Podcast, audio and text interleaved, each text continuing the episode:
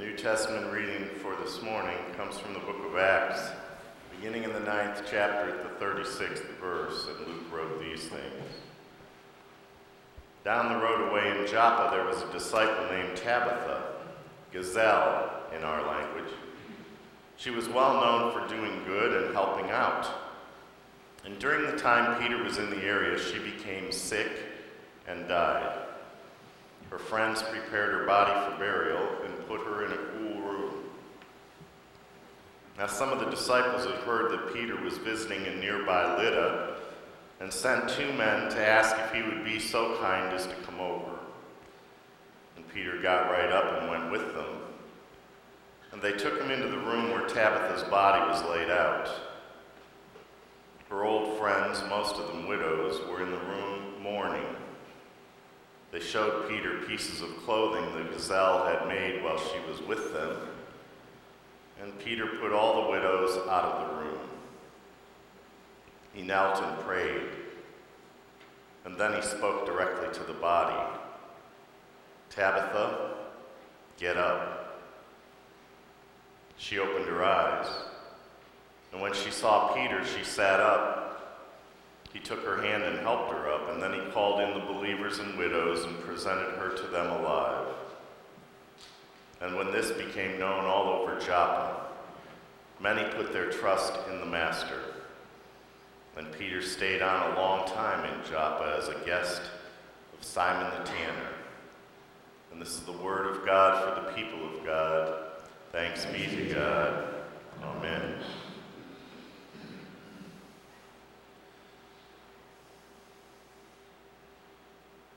Pray with me, please. Creator of all that we know, thank you for the gift of this day.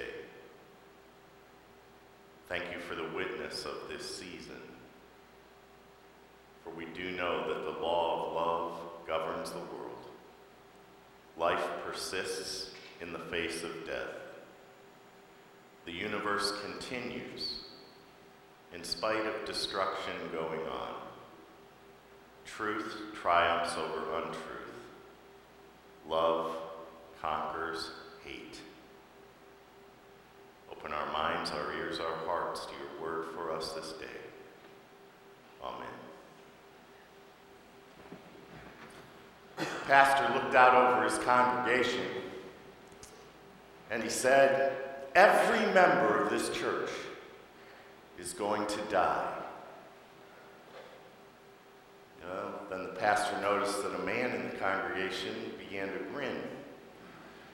And thinking that the man hadn't heard, the pastor repeated the same sentence several times in a louder voice every time, and the man was almost laughing by then.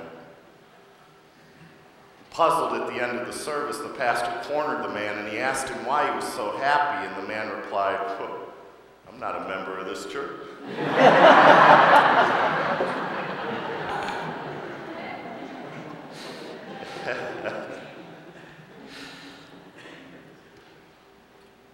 traveled with Peter to Joppa, a seaside town, just about 30 miles away from Jerusalem.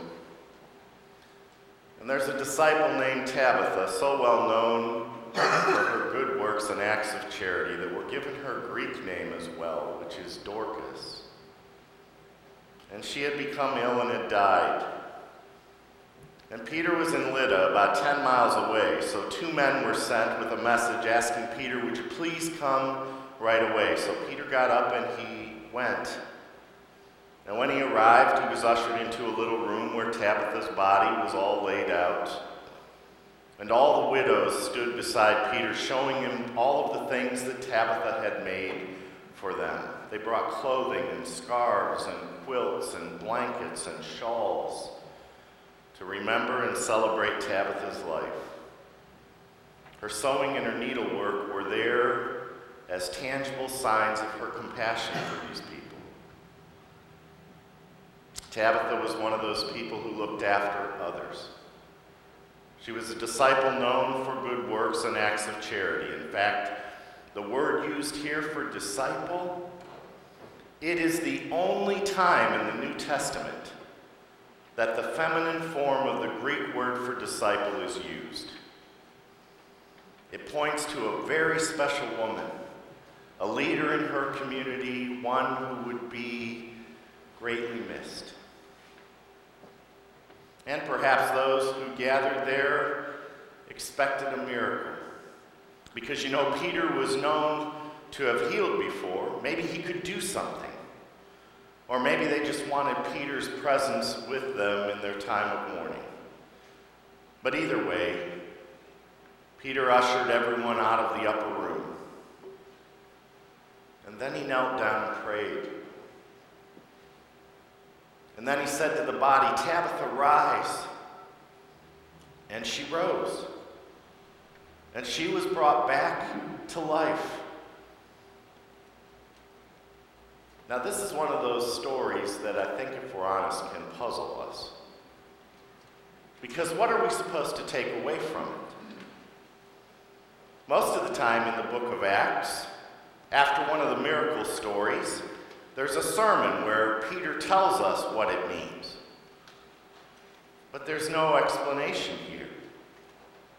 He just shows everyone that Tabitha is alive, and then he goes to stay with Simon the tanner for a while. And that's it. We're left to wonder well, was she brought back to life because of all the good works that she did? And if that is the case, why weren't other good disciples brought back from the dead? Why does Peter bring Tabitha back to life? Well, context might be a little helpful here. You know, as the disciples begin to move out and away from Jerusalem to share the good news of the gospel, they met with resistance, often deadly resistance. Now, just a short while before this happens, Stephen had been stoned to death, and Saul was arresting any followers of the way that he could find before being knocked from his horse on the Damascus Road. It wouldn't be long before King Herod would continue the hunt for Jesus' disciples, killing the brother of John and arresting Peter.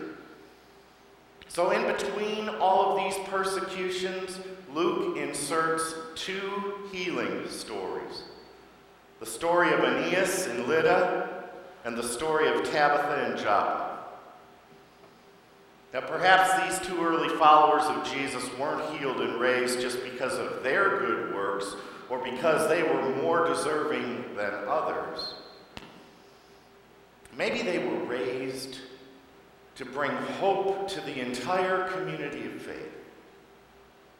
Because remember, folks, the good news of the resurrection is not only that Jesus rose, but that we, as his followers, the church, we will rise as well. And when Peter speaks to Tabitha and tells her to rise, perhaps, just perhaps, he speaks to the entire church as well. Rise. Because the powers of this world do not have the final word.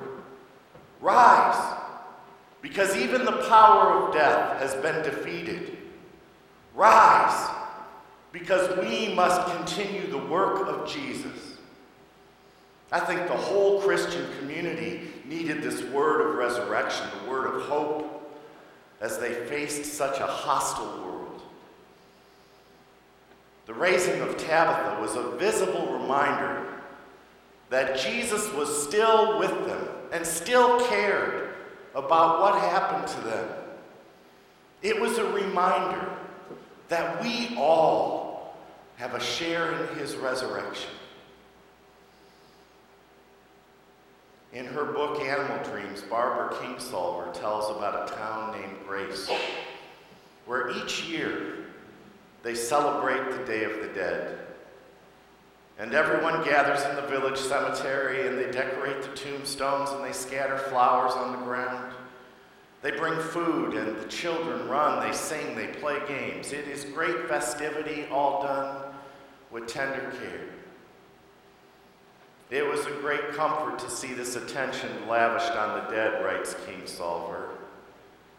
In these families, you would never stop being loved. That, folks, is resurrection hope. Knowing that you will never stop being loved. I think it's a great definition of eternal life, really. We are knit together as believers. And the work done by Tabitha and the work done today continues the work of binding people together in love, all down through time, even to forever. To God be the glory. Amen.